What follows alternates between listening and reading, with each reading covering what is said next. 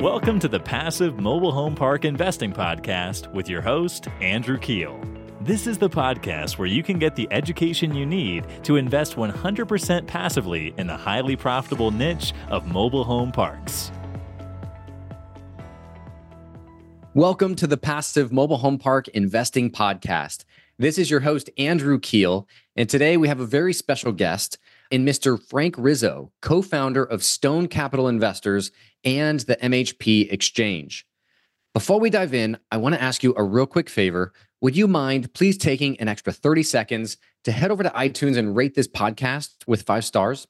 This helps us get more listeners, and it means the absolute world to me.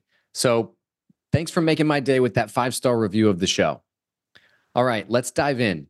Frank Rizzo has over 20 years experience in real estate as a broker, owner, and syndicator. And for the last 10 years, he has been an active mobile home park operator. During that time, he has acquired and repositioned over 20 mobile home communities, accounting for over 1,500 lots. He has also been elected to serve his local real estate board as a director, and then later served as president of the Staten Island Board of Realtors. He's also the host of the MHP Exchange podcast. Welcome to the show, Frank. Thank you, Andrew. Thank you for having me. Excited to dive in here. Would you first start out and tell us about your story and how in the world you got into investing in manufactured housing communities? That's a great question. And as most people from New York City, you know, investing in a mobile home park is very foreign. I mean, we actually have one mobile home park in all of New York City. It's in Staten Island where we're located.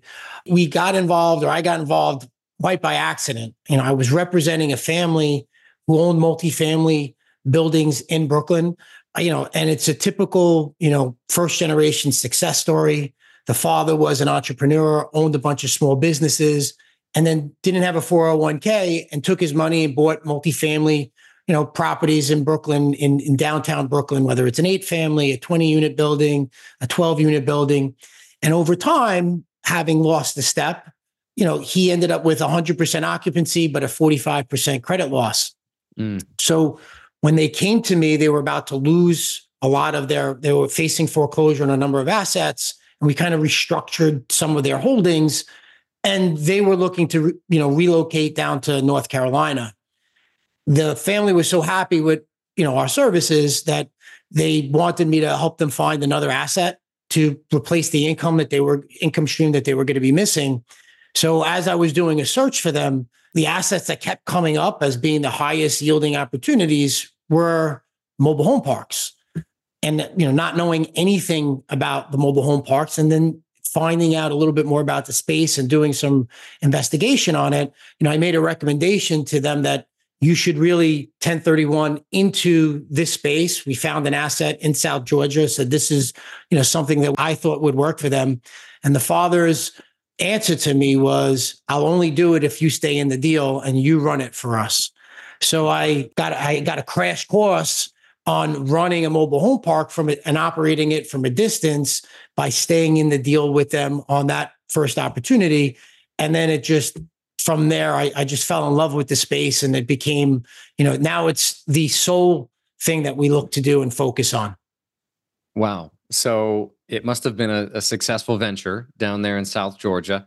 Would you mind telling us about that first deal and maybe some of the hurdles you faced? I mean, how in the world did you get educated? I mean, you kind of were just like thrust into the asset class by accident, which is kind of how a lot of operators get into the space. You know, maybe you can tell us about that. Sure.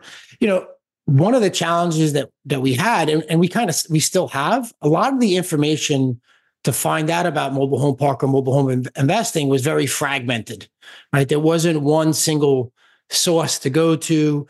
There wasn't, at that point, that many brokers who were knowledgeable in the space. So you really had this void. But from what I could find was, you know, you were in a very fragmented industry that's still very mom and pop dominated. One of the things that stuck out, that was when the residents own their homes, typically you have the stickiest resident in any real estate asset class. So when they own their homes, at that point, the average occupancy for that tenant was 17 and a half years. And they would only leave if they were if the place was dirty or if the place was unsafe. And to me, that's something that you could do from a distance with good systems in place. So those things stuck out right off the bat. And then as you looked further, we found that there were some distinct tax advantages into doing that and learning what a rent-to-own option was and how you can kind of move some of those park-owned homes to a rent-to-own model. And over time, mitigate some of that variable expense, from the maintenance. Those were things that really resonated with me. I think the biggest hurdle was getting the team on the ground and learning how to operate it from a distance. I built my business being very hands-on, and then that's where we came up with, hey, I'm not hands-on, I'm not local, but I'm still very hands-on, right? So you still have to maintain that touch to that resident throughout your ownership of it. Totally. Yeah. Super important. How many lots was that first deal? What was the utility setup? Great question. It was 91 lots. It was city water, city sewer, which made it a lot easier. We were acquiring it from somebody who had got into the space, and he was distressed. So he was not an operator, but he had bought a couple of parks, kind of grouped some investments together, and he had gone bad across the board. And a key component here was that there was some seller financing debt, and that the seller, the debt was willing to be transferred over to the new owner. So we could come in and assume the mortgage that was on the property and then deploy the additional money that we had to make improvements to the homes. So we had about 48 homes that were on site. And at that point, there was only 24 residents there. So we had a huge opportunity to fill up the vacant homes by making some improvements. So we focused initially on getting those renovations, making those homes market ready, so we could bring people in at a market rate. At that point, we were in Warner Robins, Georgia, which had just started to kind of turn the corner. And for those of you guys that are not familiar with Warner Robins, down in Southeast Georgia, it's a great market with a military base, Air Force base. That's a big driver, and it just started to pick up really economically in that area. So we got in there at exactly I believe the right time before the market really accelerated. So the utility setup was, key for us because it gave us a lot less variables for us to deal with on our initial, purchase. And that was 2014, 10 years ago. That was 2013. 2013. Wow. I mean, I think everybody listening wishes that they got into the space in 2013. What was it like, buying mobile home parks back then? Is it really true what they all say that you could get a 10 cap, all over the place? At that point, 10 cap was the market, right? So you were looking at a minimum 10 cap walking in straight across the board. And because there wasn't that much competition, especially for sites that needed work, you would get a seller that was willing or financing that would be willing to be assumed by a new purchaser. So today, sure, you might not have that leverage, but back then we did. And that really helped us to take on that project because we were able to kind of acquire that debt, and it was at pretty favorable terms to get it reset at that point. Totally. And I mean, this is a huge turnaround project, right? This is like max value add for your first project, 91 lots and only 24 occupied, right? Correct. And you were the manager. You were the guy that was going to go, get your hands dirty and help rehab these homes and bring in homes. So tell us about that. What'd you learn from that process? And, maybe what mistakes did you make? So being that's your first park.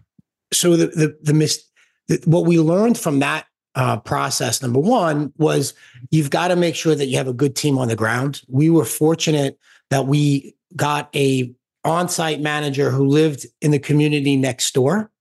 And so we were able to have somebody who was really eyes on the ground that could make sure that the culture was there. And by offering real value in the community, we were able to fill up those vacant homes really quickly, right? We were able to get people from different parks that saw the changes that were being made. And so inside of 12 months, we filled up almost all of those vacant homes. So the absorption rate there was phenomenal. And we could see an acceleration of increasing the rents because people were, it was a great product to have. We were able to offer value. We were being very active and proactive about community rules, what we allowed, what we didn't allow in the park.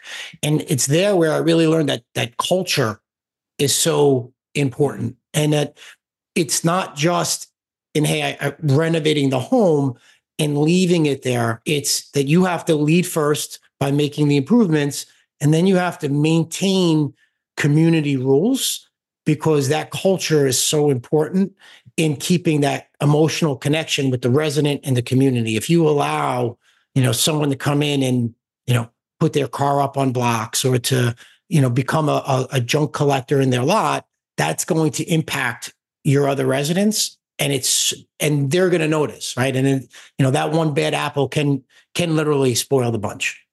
Totally. Let's talk a little bit more about that, right? Because are you familiar with the broken window theory? Yes. Right? It's the same thing, right? It's that, one broken window will lead to three more, and it'll lead to trash and crime. It's been, it's proven. But let's talk about that. So lead first and maintain the rules. Did you do all this remote? I did all of this remote. Obviously technology has gotten a lot better, even in the last 10 years. So you're able to do more things remotely because you can track, you could get pictures and videos and see exactly what's happening on the ground. And, make no mistake, I was down on the ground frequently, but I live in New York and I'm operating it from a distance. And, this being the first community I was involved in, didn't even have the infrastructure or the setup that we have now, and the staff that handle what we do now. But it gave me a crash course of realizing that this can be done remotely, and we can build out a platform without having necessarily to be right next door. Yeah, impressive, especially on your first deal. I mean, I remember my first 5 deals. I'm super hands-on, and I moved on location and lived in a house in one of the parks while we were going through that rehab stage, the first 4 months of ownership, just because, I don't know, maybe I'm a control freak, but I just wanted to be able to see and be there when the contractors were working, sure, and make sure they weren't, slacking, right? Sure. So yeah, obviously videos and stuff help, but there's nothing, I haven't, seen a way to not catch everything without being on site, but that's impressive. Well, listen, that even to this day on the major capital improvements, we want to be down when it happens. I mean, I always tell people there's 2 great days. When your favorite day is obviously the day you close on a new deal, is you're super excited. The next best day is the day you're doing the roads. So I always love being down there when the roads are getting done, because it becomes a community event. You see people come out of their homes, and I'm sure you've experienced this. People watch that, especially when you have a community where the roads have been, in such disrepair, and it impacts their lives. I mean, they've got to go around, they're driving on the grass, they're doing everything to avoid the craters. And when you do that, it becomes a community event, and you get to meet everybody. And I've always found that the community's thankful and appreciative. And I love being on site for whenever we're doing roads. I mean, we make it our business to show up and be there, because that's something that you can't. I don't want to miss. This is how big of a control freak I am. In any project we've ever installed new roads, I'm always there with a ruler measuring to make sure that I get my 3 inches of asphalt, because I don't want to get screwed over, because that's not cheap. That's not so cheap. Expensive. It's not cheap. And if they do a 1-inch, layover on the top, that stuff's going to be, potholes again in 6 months. So, but yeah, that everybody loves the new blacktop. It's a big win. How has your strategy changed, Frank? Since 10 years ago, since this first value add project, are you guys still looking for more value add projects like this that you manage remotely, or, what's your new approach? So Andrew, it's funny. We have this internal conversation all the time. We typically, we trend towards deep value add opportunistic situations. So I always like to tell people I might not have a lot of hair on it, but my deals always do. So for us, the more challenging it almost is the better. I have, maybe it's just how I started in the business, looking at distressed, situations, that it's tough for me to come into a, fully stabilized community and play like the rent acceleration game. We like to go in there knowing that we're adding value and taking on projects that maybe a lot of other operators would shy away from. Like we're getting set to close on a property actually tomorrow in Jacksonville, North Carolina. It's 47 sites with some expansion opportunity, 37 homes that are there on site. The first time we were down there, literally we saw 5 drug deals in 10 minutes. We talked with the owner, we left, we came back. There was a drug raid at the unit that we saw the drug deals happening. And we're closing on it tomorrow, knowing full well that we're going to have to go in there, do a complete removal of probably 2/3 of the residents and start over, because the good people there are staying inside and the bad people are outside, taking over the spot. And we know if we go in there, we can implement a strategy where 12 months from now, the good people will be outside and the bad people won't be in the community anymore. And so we've tended to focus on opportunities like that. We think that by doing that, we can add value for the resident and for the community at large. And so that's where we've tended to focus. Nice. Public utilities, private utilities. How's that one set up? So this one's a mix. We do have public water, but we have private sewer. So, as we've gone on, where we originally started out, obviously you want public utilities. That is, one of the things that one of the boxes we look to check. But as we've gone on in the space, Andrew, you get more comfortable with some of the variables that you're going to be faced with. And so now we're, if there's a well or a septic or a private wastewater treatment plant, it comes down to your acquisition. We realize that there's a discount to each one of these different variables, and if we're buying right, we can assess that risk, knowing going in full well that this is the situation we're going to deal with. But there's not one silver nugget. It's easy to say I just want city water, city sewer, but as you're in the space across the country. If you did that, you're going to shy away from a lot of good opportunities out there. And we like to keep ourselves open if we could buy right. Yeah, no, I looked at a few deals last year that had wastewater treatment plants. And I just, after talking with the operator, the guy that handles the wastewater treatment plant, I just couldn't get comfortable with it, just because of the cost. I was like, yes. I was asking him worst case scenario, everything goes bad in here. Because it's at it's a 50-year life expectancy and it's at year 40, mm-hmm. What's that going to look like? And again, it doesn't mean it's going to happen. If it's been maintained well, but it could easily be $500,000 to $1 million to replace one of those things. And I mean, that's just scary. I would say in Jacksonville, North Carolina, for example, we looked at a park because I buy value add stuff too. Mm-hmm. We looked at a park that had a well system, and I was talking with Ryan Norris, who mm-hmm. Is up in that area, and we were going to buy it together. And during due diligence, we found that we contacted the EPA to get the testing results, and 2 years ago they found radon in the ground. So it's little things like that people just need to be aware of, right? If you do your proper due diligence, you can you can avoid it. But with private utilities, you're opening up Pandora's box for all these things that could potentially go wrong. And that's why I just prefer the public utilities. But yeah, how have you guys, overcome some of that? So like you said, just there, it's in the diligence, right? So you have to make sure that you not only speak to the operator, but of whatever that treatment facility is, but you speak with the county and what the rules and the regulations are going to be for that system. So in the event of worst case scenario, what is my fix? How do I get there? And what do I need to do to operate that system? And so that's part of the process. And then you have to take that into your cost from the beginning, right? So, in doing that and walking downstream and you get more comfortable with it, obviously you want the seller to pay for it now, right? So sure. Here's where it is. This is where the discount we need to market based off of the scenario you have and getting yourself comfortable with how that's going to operate, whether it's even if it's a septic system, how that's going to lay out. Because, you know, we have across our portfolio, we have a number of septic systems, which quite frankly took me a little while to get comfortable with. What's the secret? What's the secret to due diligence on a septic system? Because I haven't figured it out yet.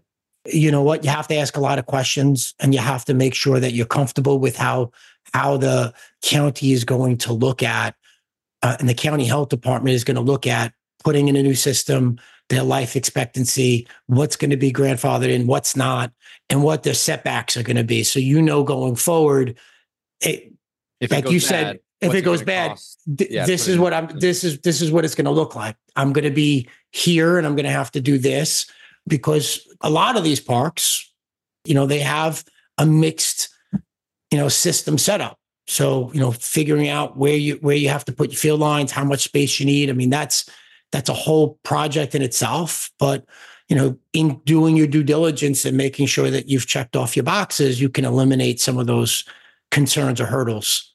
Yeah. So, do you pump the tanks? Not personally. Not personally, but like when you do due diligence, do you pump the septic tanks to like drain them, to like, you know, check it all out, you know, make sure there's no holes in the tanks and stuff like that? So you could buy a park that has 80 septic tanks. You know, you're not going to pump all 80 septic tanks. We did, you know, we've acquired parks that had septic tanks that were on, they had multiple units there. Mm-hmm. So that one you'd want to pump out and see where there might be any problems and do some investigations on those lines. But if it's a 1-to-1 ratio and you're not, and you could tell from the ground if there's leaking or not, I mean, you'll see that pretty evidently. I mean, we do a testing throughout there and we do get it inspected, but to pump out each individual lot, we don't do. I don't think it's, you could do it. I don't think it's absolutely necessary, yeah. But we do keep the septics on a maintenance program, right? Like, so these systems, like anything else, you know, it's like anything else. Even if you have a sewer system, you know, you have some sewer systems in these parks and how they were put together. You have to make sure that you're pumping out those sewer systems at those connection points on a regular basis, because, you know, you can have issues there. So it's like anything else. You have to maintain it. You have to know where the pressure points are, and you have to make sure you're watching it. So that's, you know, one of the things that I'm sure you've picked up along the way. Only by making mistakes, right? I've had to replace a lift station, if you know what one of those are. And so I'm just super cautious now. Like we pumped 67 septic tanks on a park that we bought just to like get them inspected, shove a camera in there, make sure that there's no like holes in these old, you know, plastic tanks. But yeah, it's just, there's a lot to it. And that's what people need to realize is, hey, if you go with the, you know, a guy who's buying his first trailer park, there's more risk there than going with a seasoned operator like yourself or myself that has been around the block, has made mistakes, has learned from them, and has better due diligence processes. But moving on from that, because that, you know, the septic tank convo is not really engaging. Let's talk about the last few years with higher interest rates. How have you guys pivoted to get deals done, or have you been on the sidelines? You know, what's your acquisition pipeline been looking like? So the last 2 years, we have been very, and I credit my team, we've been very disciplined. You know, if things are in our buy box, we're super aggressive.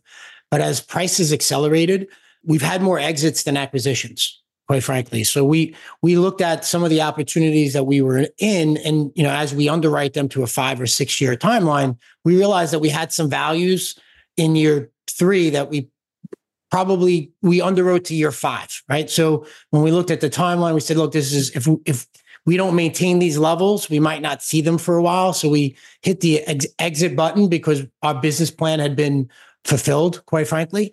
We have seen in the last 12 months a little bit more opening up in the market, but it's being diligent. I mean, deals come back to you over time, right? It's being consistent in the follow-up, because we've seen more deals fall through, and that's helped us in the last, you know, 12 months pick up what we felt some really good opportunities, just by being persistent and being able to close.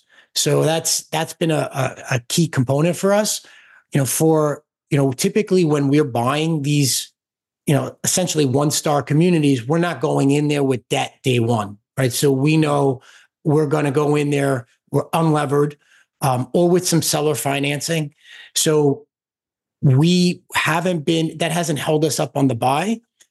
But usually our first exit is to a refinance after stabilization. You know, we just feel that as the asset has to get hold, and we know that there's going to be a transition period. We don't want to have the extra stress of financing holding us up as we're kind of turning that community around. So if we know that we've got to exit, like in this recent example, 20 residents probably have to find another place because they're either non-payment or non-conforming. It's tough to put debt on there and then maybe violating a covenant. And so we'll rather come in there, buy it with cash. And then as we stabilize the community, we can look to recapitalize. You have a very unique model, Frank. I don't think I've met anyone else that does deep, deep value add like this. Like my model's more mid value add. Like I like stuff 60, 70% occupied.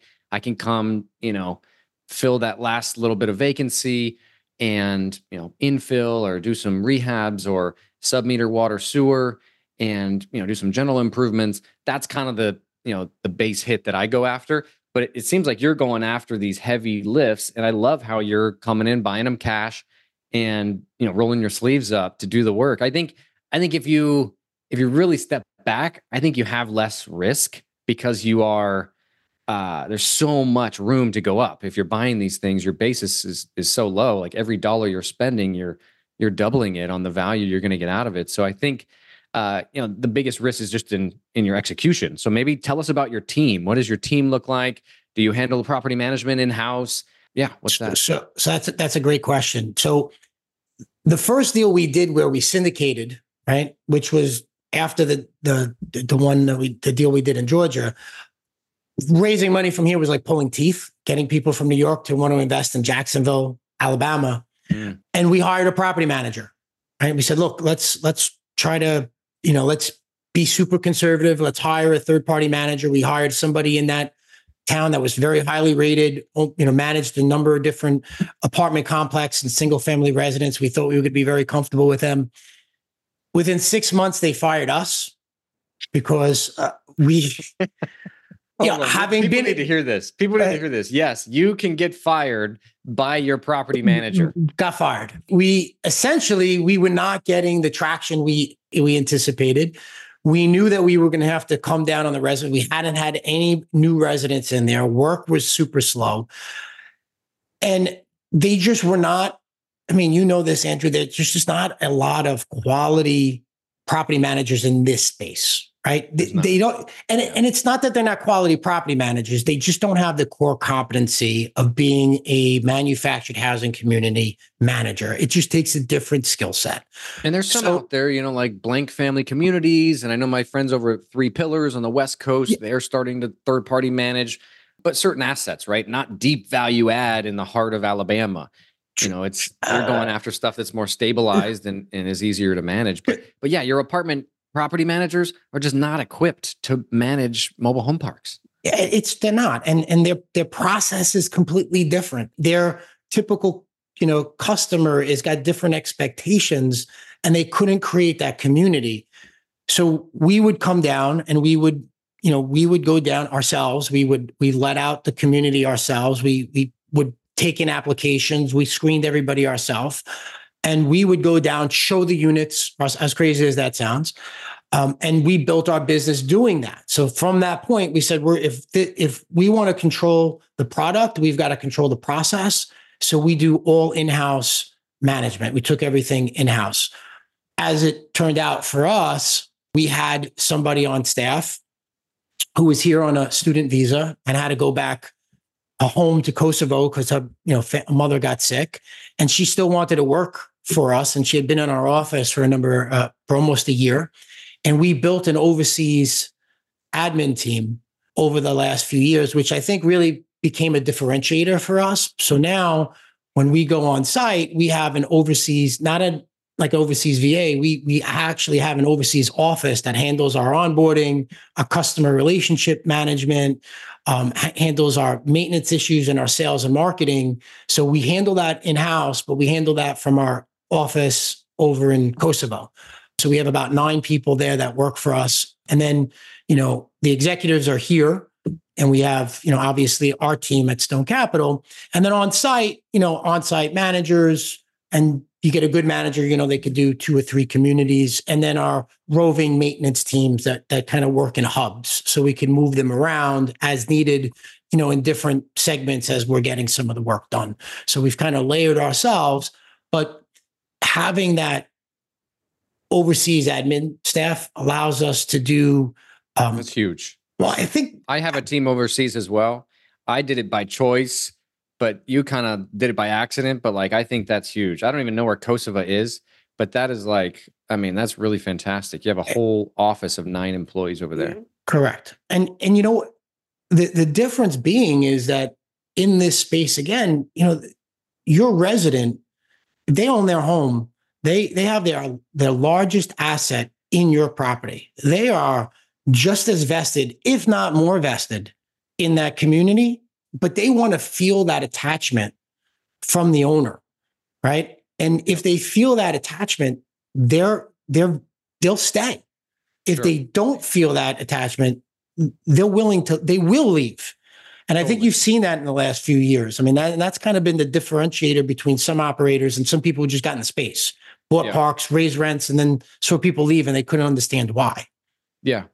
I'd like to do something fun here, Frank. Let's do like a lightning round. I'm going to ask some questions and you just fire off just real quick answers, and we'll kind of just go through this because we're running out of time. Sure. The first question is, do you guys own in New York State? No. No. Okay. No. Tenant-owned, it seemed like your tenant-owned home, you know, based, but tenant-owned homes versus park-owned homes. Tenant-owned homes. Tenant-owned homes. And do you guys do like the rent-to-own program? To like Correct. Get them to convert them over? Okay.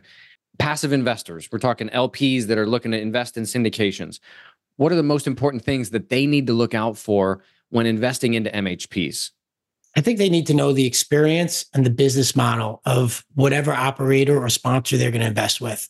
I think that's super critical, and where they're going, you know, in that business plan. What's their turnaround plan? Or in your instance, where's that transition period of where that community is going to really start to take off and take a life of its own. So they've got to have a clear vision for that. And they've got to have a clear vision for what their strategy and plan for that site is. It shouldn't just be, hey, we buy the park and we raise the rents. I think that's a bad business plan. And I think that we've seen that. I'm sure you've seen that in the last few years as this industry has become a little bit more trendy. But that's a bad business plan, and I don't think that's something that you could back up and sit in markets or economies where things are transitioning. Totally. If you were going to invest passively, you know, into another mobile home park operator's deal, what would be the number one thing that mattered most to you? The operator. I'd want to know that you have an experienced operator that's had the, you know, had multiple exits and entries, has a business plan that works, and has a team that's standing behind it. Would you invest in a first deal operator? Like someone's first deal? Great question. Listen, people invested in my first deal. So I do believe that you do pay it forward, but it's knowing where that person's vision is and, you know, what are you going to do if things go wrong? So in our first deal, when things went wrong and then we had a fire and that property manager fired us, my partner, Eric, and I, we were driving 17 hours to the park, you know, taking shifts, driving, spending the weekend, driving 17 hours back to get things done. So if they have that type of commitment to making sure that the end result is going to be the same, that's somebody that you back, whether it's the first time or the 100th time. But if they don't have that passion, I think that would be that would be the big differentiator for me. Agreed. What's coming in the next 12 months? So we see the opportunity pipeline starting to open up a bit. I think that you're going to see, especially as people either have to reset their rates or they realize that their expectations haven't hit, I think you're going to see some deal flow increase. Last year was tight across the board. I think we're starting to see that tick up. So I think from an operator acquisition point, I think you're going to find some good deals over the next 12 months. I think that if you're waiting, if you own a community and you don't know where you're going with it, and you've got you know, if you're kicking the can down the road because you think that the rates might go down, you might as well get out now while you have the chance. So if you don't, I think it could be treacherous waters ahead. I hope you're right. What does the perfect mobile home park look like in your eyes, and why? I think mid-sized market, probably 50 to 150,000 people in the MSA. I think we have some vacant home, park-owned homes on site. I think you got third generation, multi-generational ownership who aren't really looking at it as an operator, looking at it more as a income stream. Or you have somebody who maybe purchased the park not knowing what they were buying. I think that's kind of our perfect scenario. And someone who's like, I need the surety of getting out now. I've had people come in. A lot of people kick the tires. They come in, they see it. They don't. Once they start peeling back the onion, they get scared. I think that's our perfect bread and butter. Yeah, that's our bread and butter. So we, we're not worried about walking into a situation where you have maybe some unruly tenants or things have kind of gotten out of hand. I mean, we're, we feel we have the capacity and capability of getting into there and working that out. That's awesome. What's the biggest threat to mobile home park investing in your eyes? I think across the board, our biggest challenge is the labor pool, because down on the ground, you need your team to implement. So you got to make sure that you have a good team in place that can implement what you're doing, especially if you're operating remotely. I think if, I have to compliment our team. I mean, I'm sure, you know this, Andrew, you've scaled out into multiple states. You can only do that because you have strong connections with the people around you. Our team is vested into what we're doing. They work hard. And I think that's key. You got to make sure that the people downstream, they buy into your culture and realize what you're trying to do. I mean, we focus on making that community better, right? When we walk in, that's our motto. We make communities better. And if your people on the ground, they're your ambassador. They have to be telling your resident that this is what we're looking to do and getting them to buy into the changes and improvements that are being made. I love that. Frank, how can our listeners get a hold of you if they would like to do so? So a couple of ways. You could go to our website at stonecapinv.com. That's our company. You could do that. You could follow us on the MHPExchange.com. The MHPExchange.com, where we've created a platform where there's opportunity, news, education, and hopefully you find us entertaining, right? So you get a little bit of everything in one platform. You could check us out on the MHP Exchange. .com, where you could get some information on the podcast, you could see some recent deals, and you could find industry news as it happens, populate there as well. Super cool. What is one last bit of advice before we sign off here that you would give an interested passive investor, an LP that's looking to invest in somebody's deal that we don't know, what would you tell them would be like, the number one most important thing that you'd tell them? Take a look at the business plan that's being put forth, right? Understand where they're creating the value. I spoke with somebody from a company, they bought over 100 communities in the last couple of years. And they did it with the idea of, hey, I could just raise the rents, people own their homes. And all of a sudden they've had a lot of people leave and they fired their entire operations staff. And now they're kind of resetting the organization from there.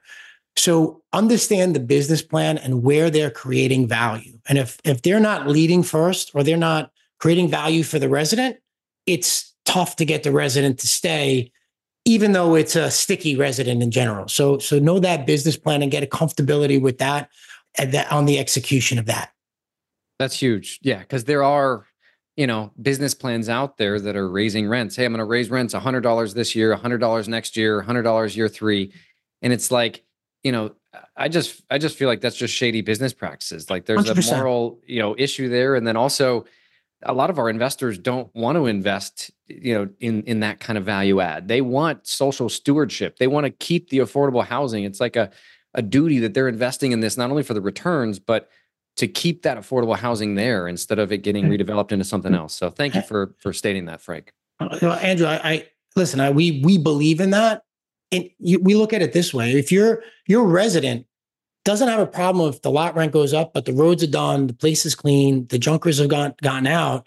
But if you're just, looking at them like, I'm going to just constantly take without giving back, nobody wants to be part of that process. And nobody wants to be part of that platform. So, I mean, that's one of the key things that I think just it's the beauty of this business and this industry, but it's something that any investor should look at.